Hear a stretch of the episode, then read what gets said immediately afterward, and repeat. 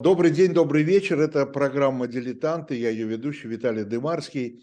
Не буду лишний раз говорить, хотя начинаю с этого каждую нашу программу и каждый раз все-таки повторяю, что эта программа напрямую связана с журналом «Дилетант», обычно с самым свежим номером. Мы так или иначе откликаемся на какие-то публикации. Сегодня мы заглянем в будущее, потому что не хотелось мне дожидаться, у нас журнал-то выходит раз в месяц, а здесь вот появилась книга, которая меня очень заинтересовала, которая обязательно появится на нашей книжной полке в журнале. Называется она «Соло на судьбе с оркестром. Хроника времен Анатолия Гладилина». И я с удовольствием вам представляю, нашей аудитории, автора этой книги Дмитрия Петрова. Еще два слова от меня.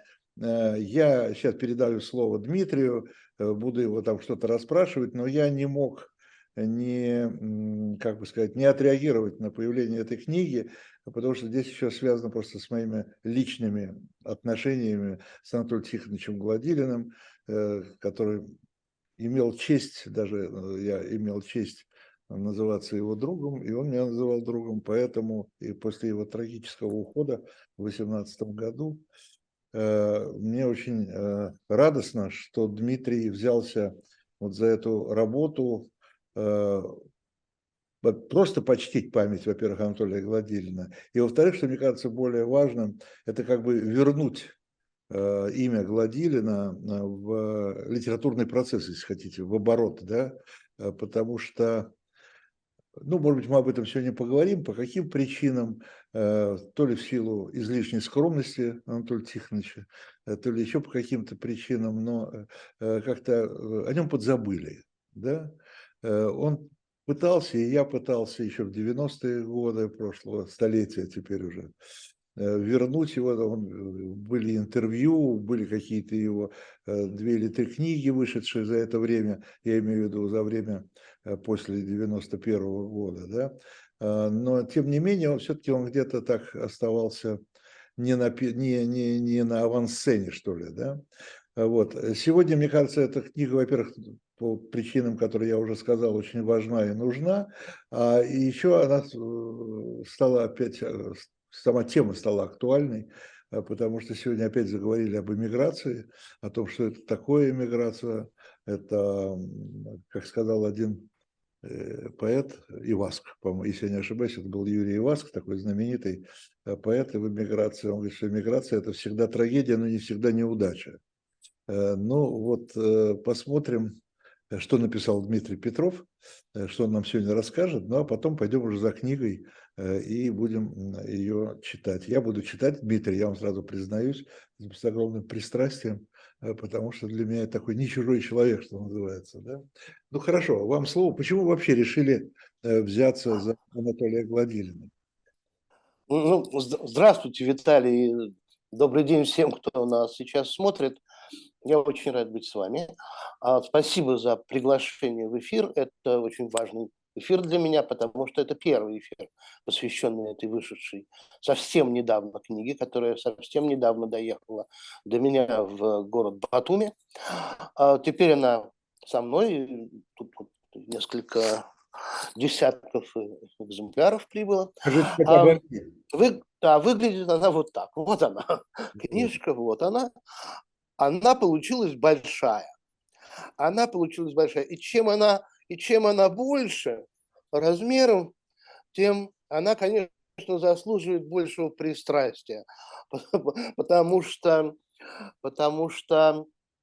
для этого есть масса поводов. Во-первых, ваши отношения с Анатолием Тихоновичем. Во-вторых, мои отношения с Анатолием Тихоновичем. И поскольку я имел честь называть его своим старшим товарищем. Он был очень добр ко мне, и я смею думать, что за те 10 лет, которые мы с ним были знакомы, наши отношения проделали очень большой путь с абсолютно нулевой точки, когда мы с ним созвонились первый раз в Париже в 2011 году, до того, как я на его похоронах обещал его семье и всем, кто присутствовал, что я напишу о нем книгу. Мы очень часто общались задолго до его трагического, этого страшного ухода. Он познакомил меня и мою супругу со своей семьей, с обеими своими дочками, с женой Машей, с близкими друзьями. Это были очень-очень добрые отношения. И чем добрее отношения, тем больше может быть претензий к тексту на выходе, который получился. Верю, тем не менее, что что-то все-таки у меня вышло. Вот, и сразу скажу, что книжка такая большая не потому, что в ней там как-то шибко много деталей из биографии Анатолия. Она такая большая получилась по двум причинам. Одна техническая, а другая историческая. Историческая вот какая. Дело в том, что книга-то это про третью эмиграцию. Про третью эмиграцию напомню нашим слушателям, нашим зрителям, что это такое. Это эмиграция из СССР 70-х, 80-х годов. Началась она в начале 70-х, и это были Галич, Максимов, Солженицын, Некрасов. Виктор Некрасов, Виктор Платонович Прекрасный, многие еще люди. Потом это был Гладилин, который уехал в середине, в 1976 году. Потом это был Аксенов после «Метрополя», потом это был Владимир, потом был Войнович. То есть, видите, я назвал лишь несколько имен, а можно добавить менее известных, там, Юринина, а можно добавить не менее известных, например, Юрия Любимова. То есть это была эмиграция культурных людей, деятелей культуры, писателей, поэтов, режиссеров, выдающихся совершенно музыкантов типа Ростроповича и так далее. Все эти люди оказались за это десятилетие, чуть больше, чем десятилетие, за пределами СССР, что было, конечно, для СССР большой бедой. Тем не менее, они остались в пространстве русской культуры, потому что русская культура существует не только в пределах географических России или СССР и временных существования СССР тогдашнего. Русская культура точно так же существовала за его пределами после первой волны, которая была сразу после революции, второй волны ДП, депортированных лиц, которые остались на Западе после Второй мировой войны. И вот это третья волна. Но Гладилин — ее неотъемлемая часть, и больше того, ее герой, один из самых ярких и мощных ее представителей.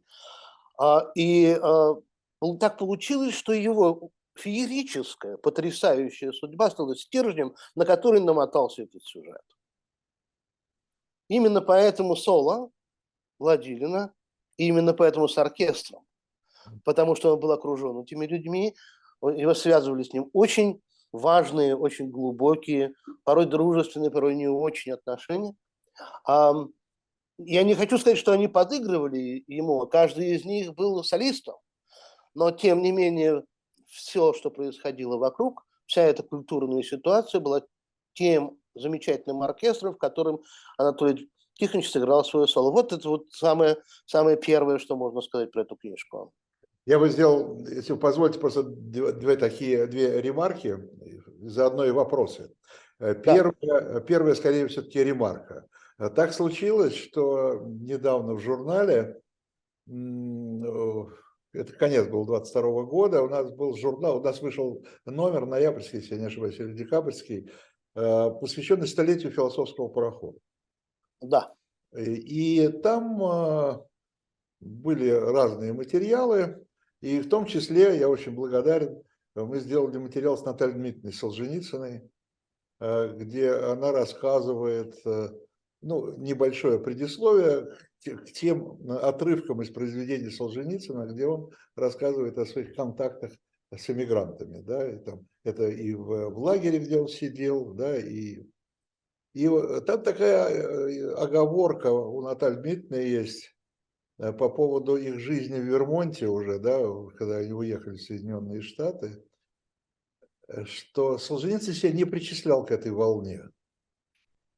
Она говорит, мы, говорит, вот с советскими мигрантами, я имею в виду, что эта волна, вот, о которой вы говорили, вот эта третья волна, она не, это не значит, что она была идеологически едина, да, идейно едина. Это были люди разных взглядов, и вот вплоть до того, что вот Солженицын, он себя не идентифицировал с этой волной. Он себя скорее относил вот к тем послереволюционным, да, как бы, вот, а таким, ну, скажем так, русским патриотом, да, таким немножко монархического плана, да, так далее. А эта советская эмиграция, о которой вы говорили, это уже была немножко другая.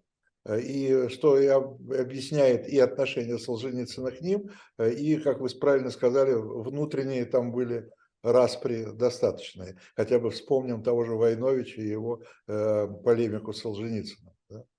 Вот. И второе, это по поводу роли Гладилина. У него была организационная очень важная роль, которую потом уже, которую мы тогда, конечно, не понимали. Мы, я имею в виду слушатели Радио Свобода здесь в Советском Союзе. Он заведовал парижским корпунктом, или как он назывался, парижским... Бюро. А? Бюро. Парижское бюро. Он заведовал в нем культурным отделом. Да, Радио Свобода. То есть это вот его отдел, его Радио Свобода выпускало в эфир знаменитые тогда эфиры были Галича, Некрасова и так далее и тому подобное. Да? Вот это вот она роль, то есть не только писательская, но она была, он был писатель с должностью. Да, да, он был писатель с должностью, не всем, везло. Которая предопределяла его роль еще такого организатора, если хотите. Да, такого. Можно сказать, и вот, видите ли, поэтому-то и Гладилин и стал стержнем, его судьба, и биография, и его деятельность стала стержнем для сюжета, который навернулся на нее, сюжетов, которые вошли, просто в силу совершенно естественных причин, самого прямого знакомства, дружб, контрдружб людей, которые его окружали. Причем надо тут пометить, что это были люди, многих из которых он знал еще в Советском Союзе, потому что он начал свою писательскую биографию в очень раннем возрасте, ему было 20 лет, когда вышла книжка первая его в юности «Хроника времен Виктора Подгурского», и отсюда вот к ней, собственно, аллюзия, да, «Хроники времен Анатолия Гладилина», которая сделала его мгновенно знаменитым. Юношу, которого не было вообще никакой биографии. Он до этого пытался поступать в военное летное училище, военный, который заведовал приемной комиссией, вовремя что-то такое увидел в этом парне, который так рвался в летчике. Вот этот полковник, пилот опытный, он сказал: молодой человек, вы очень пламенный, но все-таки вы уверены, что хотите стать военным? И тут что-то случилось, что-то произошло, и он сказал: нет. А раз вы не уверены, пожалуйста, ваш картонный чемоданчик собирайте и езжайте обратно в Москву. И вот в Москве он вдруг начинает писать эти рассказы, пишет их 11 штук и поступать начинает в литературный институт. Ему говорят: юноша, здесь вообще-то фронтовики сейчас у нас поступают, а вы-то уверены, что знаете жизнь? Вот они знают жизнь, а вы? Он говорит: уверен.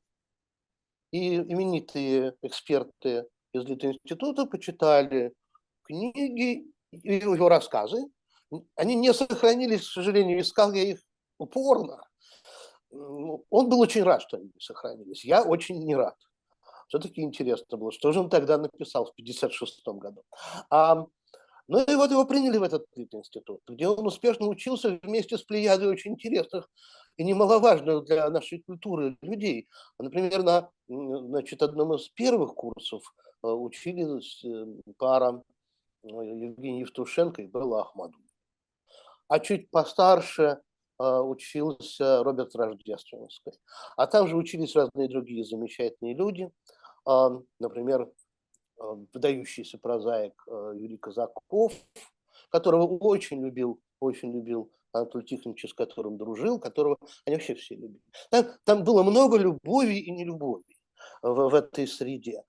Ну вот, и вышло так, возможно, наши зрители знают, что в литературном институте существует практика, которая именуется творческий семинар. Там вот есть не только лекции, не только просто семинары, а творческий семинар, когда авторы защищают один из своих текстов. Гладилин очень долго стеснялся выступать, он был все-таки, хотя и очень бойкий юноша, но все-таки довольно скромный парень такой. И он стеснялся выступать на этом семинаре, но это была обязанность. И вот с одним из рассказов, который он специально написал, он выходит на этот семинар и получает жестоко совершенно по мозгам от своих товарищей. А было принято никого не жалеть. Там шла полемика совершенно жестокая, и человека могли растоптать просто в прах эти его соученики. И это случилось с Гладилиным, и с ним случилось еще даже хуже. И, значит, господа студенты сказали, да вообще-то гнать его надо, вообще полная бездарность, как он вообще сюда попал. На что ведущий семинара, человек опытный, много переживший, в литературе глубоко присутствовавший уже много лет, он сказал, вы знаете, ребят, Гладилин все-таки очень молодой парень, давайте дадим ему каникулы, вот летние сейчас будут. Может быть, он за это время что-нибудь напишет, он нам осенью представит, и, возможно, мы по-другому отнесемся уже к его будущему тексту. И вот он вышел полностью потерянный, полностью разгромленный, вышел он на Тверской бульвар и пошел по бульвару в сторону дома. А там не очень далеко, он шел рядом с Генштабом на Гоголевском. То есть там пройти Никитский бульвар, памятник Гоголя, там налево вот этот переулочек, где он жил. И вот он пошел, начался дождь, и в его голове появились строки о дожде, который начинается. И из этих строк выросла повесть «Хроника времен Виктора Подгурского», которая поразила тогдашнюю молодежь массой разных вещей и принесла ему, на мой взгляд, совершенно заслуженную славу в очень юном возрасте. Этого не испортило, но это позволило ему войти сразу в писательский круг. И понятно, что люди постарше относились к нему с некоторым подозрением, а многие даже с нелюбовью, потому что вот это же был период оттепели, это же был период борьбы поколений в русской литературе. Сталинского поколения и поколения нового, тех, кого потом назовут шестидесятниками.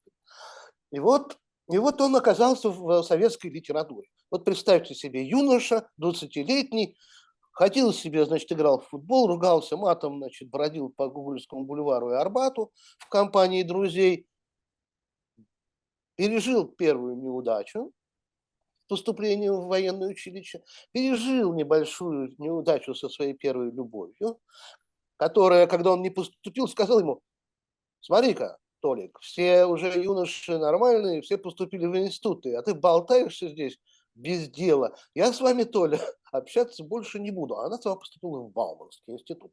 Маша Тайц, дочка писателя, детского писателя Тайца, Якова Тайца.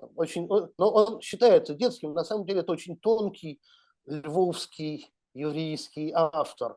Много замечательных рассказов для взрослых. Ну, мы не будем отвлекаться. И вот вы, бац, и вы становитесь вдруг знаменитостью. И уже Валентин Катаев с вами обсуждает эти тексты ваши и чужие.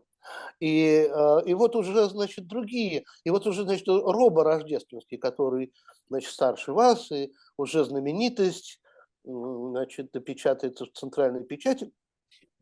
Он уже, значит, с вами общается как с равным.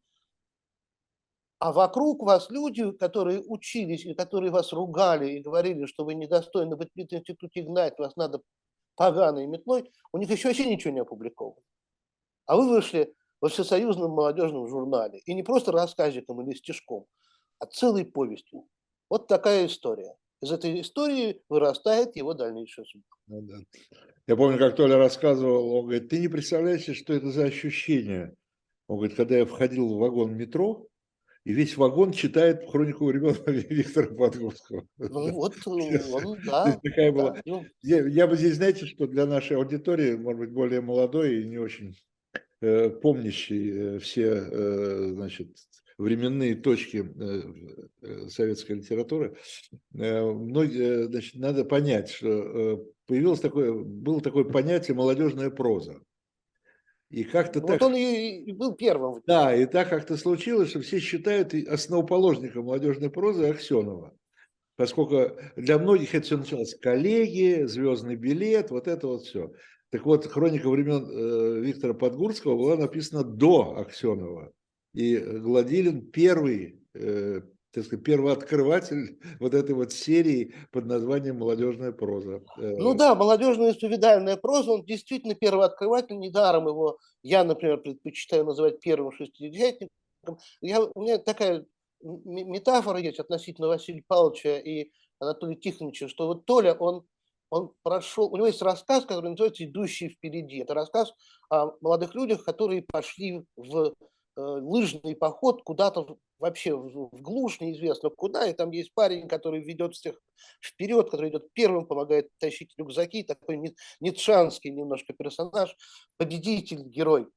Значит, и отсюда вышла эта метафора, что Анатолий Тихонович Толя первым проложил лыжню молодежной исповедальной прозы еще в 1956 году, а потом на «Снегоходе» в начале 60-х, значит, с коллегами, со «Звездным билетом», с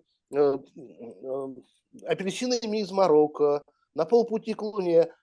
На «Снегоходе» на это проехал Василий Павлович Аксенов, разровнял лыжню, проехал через лес, и все сказали, вот.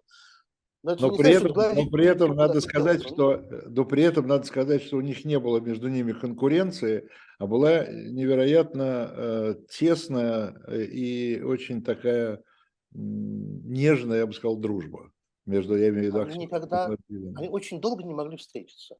Они знали друг о друге, и, может быть, когда они не были лично знакомы, там, может быть, была какая-то ревность. Но потому что вот у этого вышла «Хроника», потом вышел «Дым в глаза». Замечательная совершенно книжка. А потом у Аксенова вышли «Коллеги». И вот они читают друг друга. Они в одном пространстве искусства находятся, в одном жанре работают, и работают хорошо, и, может быть, там была какая-то ревность. Но потом, когда они познакомились, а в журнале «Юность» практиковались такие ежегодные, а может быть, даже не ежегодные, а более частые, общередакционные банкеты. А когда собирались все авторы, все штатные сотрудники, главный редактор на почетном месте, гости почетные и так далее. И вот на одном из таких они познакомились, и с этого момента действительно начинается их замечательная дружба. Они подписывают друг другу книжки, которые выходят отдельными изданиями. Они постоянно подшучивают друг над другом. Они, как это принято говорить, постоянно шатаются. И вот об этих, кстати, временах шатаются вместе по Москве. И это было свойственно очень многим тогда компаниям. Например, так шатались Зиновьев и Щедровицкий, окружающие их молодые философы, например, по Москве, о чем они оставили воспоминания. То есть и таких компаний было очень много. Вот этих была своя компания. Там была Белла Ахмадулина, Рождественский, Евтушенко, Вознесенский, Андрей Андреевич. И вот они шатались по Москве и заходили к разным замечательным людям типа Эроста Неизвестного в мастерскую, к другим художникам. Ну, интересная богемная жизнь шестидесятников. И вот Василий Павлович потом оставил об этом целую книгу, большую книгу, которая называется «Таинственная страсть». Нет? Простите? Это воспоминания его? Да, это здоровенная книга, по ней потом еще сняли фильм, сериал. «Таинственная страсть». «Таинственная страсть», совершенно точно. И в ней есть такой действующий персонаж, довольно заметный, который зовут Гладиолус Подгурский. Да. Это и есть Анатолий Гладилин. Самое тут странное, что как раз в сериале Гладиолуса Подгурского нет, хотя он был частью той компании, которая там показана вся, за одним единственным исключением. Да, там есть все вот эти вот, значит, Нелла Ахо, значит, да, и все другие вот замечательные ребята, значит, Андреотис, Подгурского, гладиолуса в этой компании в фильме нет.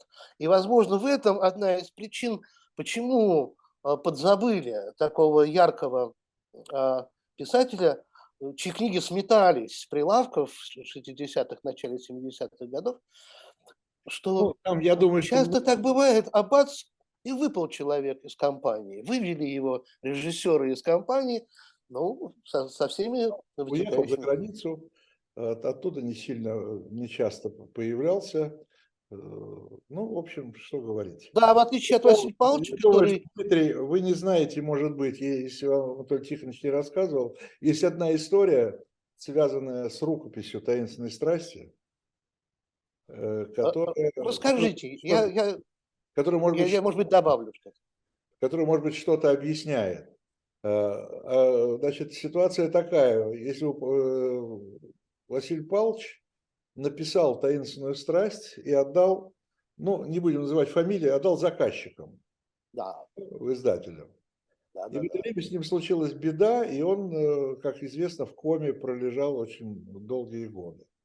Но никто не знал, что после того, как он отдал это заказчику, он как бы, предполагая, что могут быть туда внесены правки нежелательные, он сделал копию этой самой и отдал Гладилину. И у Гладилина была копия оригинала да. «Таинственной страсти». И он оказался провидцем в этом смысле, потому что пока он лежал в коме, «Таинственную страсть» напечатали со вставками не аксеновскими. Скорее, с купюрами. То есть из нее исчезло несколько глав. И с купюрами, и со вставками. Да, это было. И я помню, просто мы даже с Анатолием Тихоновичем пытались на эту тему, он написал статью какой-то журнал. В общем, короче говоря, это было неприятно для издателя, но в конечном итоге появилось второе издание этих мемуаров. Совершенно точно, полное. Которое да. Полное, да, без вот этих всех. Ну вот вы знаете, эта дружба Аксенова и Гладилина, она была настолько тесной в течение многих лет, скажем, 20 лет минимум, вот. Что когда Гладилин уехал в 1976 году из СССР, а Аксенов еще оставался, но был включен, был очень-очень близок к тому движению, которое принято называть диссидентским, происходило следующее. Тогда уже был написан журнал, не был еще написан, но был на подходе знаменитый роман Аксенова «Ожог». И когда он был готов, Василий сказал Анатолию: «Толя, ты будешь моим представителем за границей. Сейчас я буду печатать свои вещи за границей, и ты, пожалуйста, следи за тем, как будут развиваться события. Это очень важно, потому что если попадает в беду писатель в СССР, то его публикации за границей и резонанс вокруг этих публикаций очень может быть ему в помощь. Поэтому, пожалуйста, следи внимательно, что будет происходить». И действительно происходит следующее. В один прекрасный вечер в квартире Гладилина звонит телефон, и итальянский издатель «Ожога» говорит ему: «Анатолий, приехала из Москвы удивительной красоты женщина, которая говорит, что она выполняет просьбу Аксенова и просит отложить издание на год, а книга уже готова. Она просит отложить тогда ее продажи. Отложить нельзя, потому что с магазинами уже подписаны контракты». Фамилия этой дамы известна. Отношения между ними действительно были и очень глубокие, и яркие, и весь ЦДЛ, Центральный дом литературы, следил за этим романом. Но называть мы эту даму не будем с вами, потому что много людей живы еще.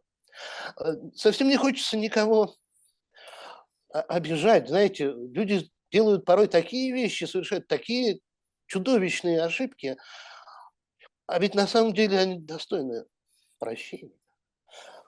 И поэтому не будем называть имен, как имен издателя. И И тогда Гладилин говорит, нет.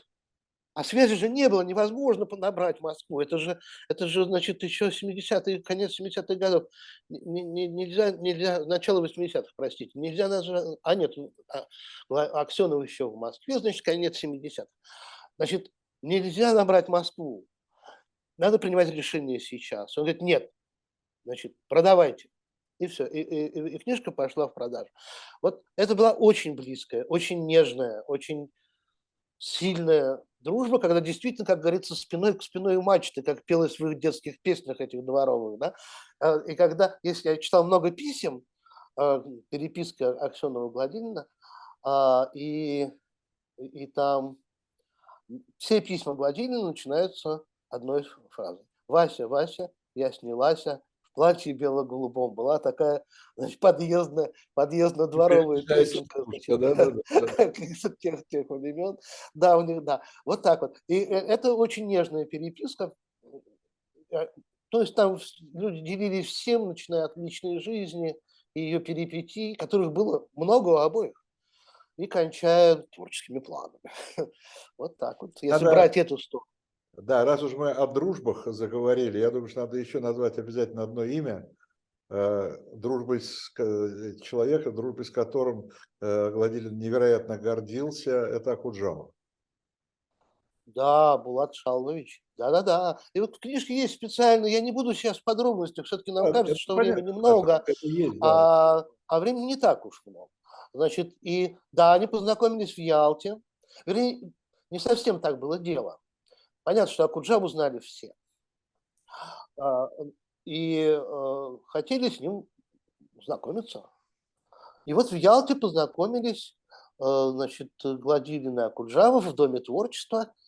И тогда же пошли бродить по Ялте. А вечером Окуджава спел ему песню про молодого гусара.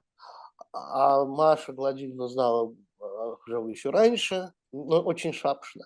Ну вот, и, собственно, вот так вот это знакомство переросло потом в большую дружбу. И тут невозможно не назвать и такого человека, как Виктор Платонович Некрасов.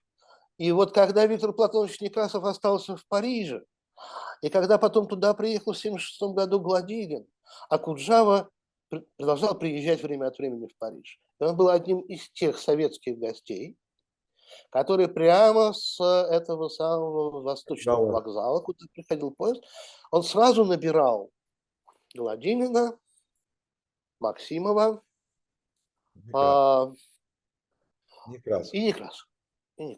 Да. Но с Некрасовым, это напомним нашим зрителям, что Виктор Некрасов — это автор одной из первых честных книг о войне «В окопах Сталинграда», который сделал его знаменитым тоже единочасно. Он капитан Красной Армии, он фронтовик, человек, декорированный многими медалями, достойнейший, честнейший, порядочнейший, который за свое внимание к проблематике Алии, отъезда евреев из СССР, значит, попал в очень неприятные отношения с тогдашним КГБ и советской властью.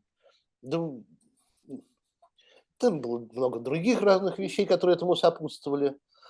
Ну и попал он серьезно очень, его изгоняли из партии, 2 суток шел у него в Киеве обыск, в конце концов его выпустили в Швейцарию к родственникам, он там и остался. Он переехал в Париж, там и остался, и стал заместителем Владимира Максимова, который к тому времени создал журнал «Континент», который превратился в мощную совершенно площадку, на которой, в авторитетнейшую, можно сказать, площадку тогдашней эмиграции, где публиковались самые яркие вещи самых ярких авторов. Вот, и вот есть фотография, на которой сидят Некрасов, Максимов, Гладилин, а над ними вот так вот простирает руки Булат Шалович Окуджава. Парижский есть. Ну и, конечно, надо сказать, что Окуджава умирал фактически в Париже на руках у Гладилиных, я бы даже сказал, потому что... Да, так и было. Потому что Алла Гладилина, дочка Анатолия Тихоновича, она не отходила от Булата Шаловича, который, ну, он не говорил по-французски, она как переводчица, вообще она была. И, собственно, семейство Гладилиных до последней минуты было рядом с Окуджавой, который вот так вот заехал в Париж. Называется. Да, заехал, и вот случилась эта большая беда. Да, но Виктор Платонович умер не на руках, но, можно сказать, ну, очень близко. Ну, да. Очень близко. Вот потом ведь история какая, что... Потом была еще одна дружба, конечно, нельзя не сказать, дружба с Галичем, которая была короткой, потому что в СССР они тоже были едва-едва знакомы. У них были разные совершенно компании. А вот когда Галич оказался за границей, в эмиграции, фактически изгнанный, выдавленный из СССР, он одно время работал на Радио Свобода, возглавляя там отдел культуры. Радио «Свобода» редакция находилась в Мюнхене. Когда в Париж приехал в 1976 году Гладилин, ему предложили работать в парижском бюро. Не сложились отношения у Галича в Мюнхене. Было ему там очень непросто жить. И его перевели в Париж, чему он был очень рад. Потому что в Париже было другое отношение. Там он вынужден был руководить людьми. А здесь он должен был руководить только собой, отвечать только перед главным директором бюро и, собственно, собой. Поэтому он записывал свои передачи, блистательные совершенно, и уходил, куда ему было надо. Но потом случилась эта трагедия, по поводу которой до сих пор колоссальное количество неясностей. И много людей предпочитает полагать, что все-таки это не была случайная смерть. И на его место пришел Гладилин, его посадили в кабинет Галича. И он не раз говорил, что всякий раз, когда я входил в эту комнату, я помнил, что это Сашин кабинет. И это настраивало меня на совершенно определенный лад. Да, но похороны... К сожалению, мы с вами не можем, у нас не документальное кино, мы не можем показывать фотографии, а у Татьяны Максимовой сохранилось много снимков с похорон Галича, где еще друзья, значит, стоят Максимов и Некрасов на ступенях храма Нарю-Дарю, храма Александра Невского, и вся парижская эмиграция стоит на этих ступенях за ними. Это удивительно трогательные кадры. Вот Татьяна Максимова и Мария Яковлевна Гладилина дружат до сих пор очень тесно. Да, но чего, кстати, не скажешь например, об отношениях Максимова и Гладилина в какой-то момент. Эти отношения очень сильно ухудшились. И связано это было с увольнением из «Континента» Виктора Некрасова. И это очень точно то, что вы сказали, потому что дружбы в этой среде нередко сменялись недружбами, теплые отношения, серьезными похолоданиями. Достаточно вспомнить колоссальный раздор между Синявским и Максимовым, который потом закончился примирением. Да, вот эти были дружбы, ссоры, примирения. Вот такая среда. Талантливые люди, как в свое время где-то у Аксенова, сейчас скажу где, в острове Крым. Есть такой комментарий журналистки «Радио Свобода» или «Голоса Америки» к спору двух советских писателей-иммигрантов, которые собачатся там где-то друг друга, значит, посылают дикими словами. Все происходит у нее под запись. И она думает, что же ей сказать, и говорит, мастера, говорит она, очень требовательны друг к другу, но 100 крат требовательны они к себе. Вот как бы вот так. Я хочу, у нас все-таки программа связана с журналом, я напомню. Я сделаю такой немножко такой скачок, неожиданный, может быть, поскольку упоминались фамилии Галича, Некрасова, Они все, там еще Тарковский, не говоря уже о более старших эмигрантах, там Будин и другие, они похоронены на Сен-Женевьев-де-Буа, на кладбище, которое, еще я помню с времен, когда я работал во Франции, этим занимался, не лучшие времена переживает. И у нас просто в следующем номере, вот, который выйдет уже в конце февраля, будет там материал, посвященный кладбищу, его судьбе и того, что надо, в общем-то, его, видимо, спасать. Вот, это такое я сделаю небольшое отступление. Да, это да, потому что дело в том, что ведь еще и это кладбище же на самом деле муниципальное. Но за его русскую часть муниципалитет не очень-то хочет отвечать. Нет, а там могилы выдающихся... Они сносят. Они сносят фотографии оттуда, когда вместо могил просто поле. Ну, потом есть еще такое правило во Франции, что если какая-то могила остается неухоженной в течение определенных скольких-то лет, я уж не помню, простите меня, скольких, то просто хоронят других. Смотрите, вот. Я был в движении в 90-е годы, добились того, что этот вопрос поднимался даже на переговорах Ельцина с Шираком, что было решение, чтобы объявить кладбище историческим памятником под охраной двух государств.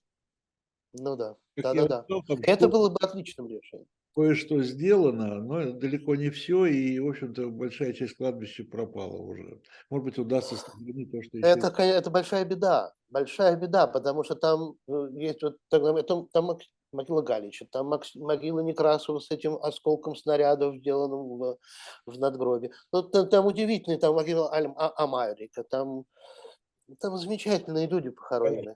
Мунина. Шесинская, Юсупов. Да, генералитет, казаческое, комплекс казачества. Там очень много замечательных. Когда я первый раз туда попал, ты идешь как по учебнику истории. Абсолютно. Да, и вот и есть еще один нюанс, конечно, очень показательный. Потому что волны иммиграции, они не только имеют... свою периодику, да, какие-то свои, условно говоря, номера, первая, вторая. Там. Американцы считают первой волной, например, дореволюционную. Они считают первой волной Ленина, Троцкого, так сказать, всех вот этих ребят, начиная там вот еще от Герцена и так далее. Но там в Европе нет, принято все-таки считать первой, это послереволюционную белую, так называемую белую миграцию, потому что ведь на самом деле в ней были совсем не только белые люди, люди из белого движения. Махно тоже там был, не был никаким, конечно, белогвардейцем, а был наоборот. Вот, но тем не менее, вот они разные. Это разное, в них разная культура, у них разное мировидение. И вот, например, последующие волны, вот смотрите, вот в первой волне, несмотря ни на что, тем не менее была свойственна очень высокая мера солидарности. Люди помогали друг другу. Там философ Шестов деньги давал Марине Цветаевой. Там, это не единичный пример, таких примеров сотни. И вторая эмиграция послевоенная, она немножко другая, намучившиеся, настрадавшиеся люди, не желающие возвращаться в сталинский СССР, которые тоже помогали друг другу, тем не менее, потому что вот эта жуткая судьба сбила их в эти лагеря для перемещенных лиц. Где потом возникли, кстати, удивительные явления культуры, типа журнала «Посев», типа журнала «Грани», да, который потом возглавлял Владимир в Германии, когда его выдавили тоже из СССР. А третья, вот мы уже ее более-менее о многом сказали. А последующие дни тоже было высоко, несмотря на все ссоры и новые примирения, тем не менее это был круг общения, очень тесного творческого общения. А вот что было дальше? А дальше были другие волны, и вот там уже вот эта мера солидарности очень сильно пошла на нет. И если первые ухаживали за этим кладбищем, ухаживали десятилетиями, то уже потом и деньги собирали. И друг другу могилы дарили. Да, вы представляете себе, да, вот умер Некрасов, А там же денег стоит могилу иметь. И инкогнито, имя которого известно, но поскольку и тогда было инкогнито, пусть остается, просто подарили ему площадку. То же самое было с Галичем. Значит, и ухаживали, главное ухаживали. А сейчас, к сожалению, это ушло. И если уж там не государство, да, то люди могли бы, там, скидываясь как-то, участвовать. Там дело не в деньгах, деньги дают. А проблема в том, что вот в этом статусе, и там местные власти, они совсем не расположены к этому кладбищу. И с удовольствием, так сказать, делают все, чтобы его не было. И я помню, еще при мне история была, когда умер Нуреев, они просто отказывались, да. Они отказывались его там хоронить, и тогда вмешался все-таки Миттеран, тогдашний президент, и президенту муниципалитет не смог отказать, вот, и по его личной просьбе, потому что там самоуправление, это очень сильное самоуправление, оно совершенно независимо от центральной власти. И по личной просьбе, а не по приказу, они, значит, разрешили вот захоронить Нуреева. Так что там проблема не в деньгах, хотя, конечно, от денег никто никогда не отказывается, а там проблема в статусе и в отношении местных властей. Поэтому чем быстрее это вывести из-под местных властей, тем легче будет этому кладбищу выжить. Ну вот видите, мы отвлеклись. Да, но, Виталий, вы знаете, на самом деле... Вот вы упомянули сейчас, когда мы говорили об этом печальном месте, две очень важных фамилии. Миттеран и Ширак. Да, оба этих деятеля были в разное время президентами Французской Республики. Занимали другие очень большие посты. Вот оба этих имени имеют самое непосредственно прямое отношение к судьбе Анатолия Гладилина. Причем к такому очень интересному ее повороту, как приезд во Францию его второй дочери вместе с ее мамой Ирой, замечательной девушки Лизы, которую я очень люблю и с которой мы очень дружим. И это удивительная совершенно история борьбы Гладилина за приезд к нему во Францию его дочки и его хорошей, как бы его любимой женщины, которым им долго очень отказывали. История эта очень драматическая, история рождения его дочки, когда он был за границей, рождения ее в СССР, его борьбы за воссоединение. Роли Марии Яковлевны, его жены в этой истории, с очень непростых отношений между женой Машей и мамой второй дочки Иры, которые жили одно время даже по соседству. Все это есть в книжке, я не буду на этом специально останавливаться. Хочу сказать лишь, что мы упомянули о фотографиях, которые хранятся у Татьяны Максимовой. Часть этих фотографий есть в книге. Больше того, там почти все фотографии в этой книге – это фотографии из частных собраний. Все это частные архивные снимки. Всегда придает такого рода издания. Совершенно, да. Я не хочу сказать, что их нет в интернете. Почему? Потому что выходу книги предшествовала публикация ее нескольких глав в самых разных изданиях, начиная от журнала «Времена» в Нью-Йорке, значит, кончая альманахом «Парижск» в Париже. Вот, там, и в разных, ну, естественно, и в российских тоже, в чудесном журнале «Этажи», в «Юности» и так далее. А вот, и многие из этих публикаций сопровождали снимки. Они есть, и так они попали в интернет, потому что сейчас интернет ничто не минует. Тем не менее, я хочу подчеркнуть, что фотографии совершенно уникальные в этой книге, все почти взяты из частных собраний. В том числе и фотографии Виктора Кондырева. Это пасынок Некрасова, который, когда Некрасов остался за границей, жил в СССР, и его долго не выпускали.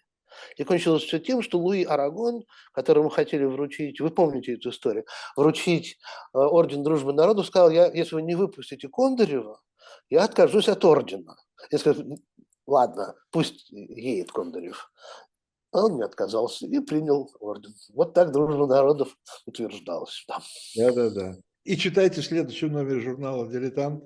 Еще тоже... Читайте «Дилетант», прекрасно. Замечательную заметку про Луи Арагона и Эльзу Триоле. А вот. Вот видите, как мы все время возвращаемся к журналу. Но без «Дилетанта» никуда, потому что это же большое, на мой взгляд, это одно из очень ярких явлений в том, что принято называть российскими медиа. Да? Вот очень удивительно своеобразное, сложно найти. Был когда-то журнал «Лук» такой в Штатах, в давние времена. Вот, может быть, тут какая-то есть перекличка. Так мне даже сложно какой-то аналог подобрать. Ну, не будем подбирать, давайте, пусть они сами подберут. Значит, спасибо большое, я говорю Дмитрию Петрову, автору книги «Соло на судьбе с оркестром». Еще раз, не постеснявшись, я покажу. Вот она получилась такая толстая, а потому что я писал ее без договора. Когда есть договор, вот это написано количество авторских листов, а здесь не было договора. Издатель нашелся потом. Спасибо замечательному Дмитрию Исковичу, издательству ОГИ, издательству Рутения, вот, потому что без всякого договора не взяли и напечатали эту книгу. Вот, найдя на нее деньги, что по нашим временам, знаете ли, не самое простое дело. Вот она получилась поэтому здоровая такая. Ну что, хорошо. Наше время истекло. Спасибо большое. Очень рад был быть у вас в эфире. Спасибо огромное за приглашение. И огромных вам удачи журналу и журналу «Дилетант». Всего доброго.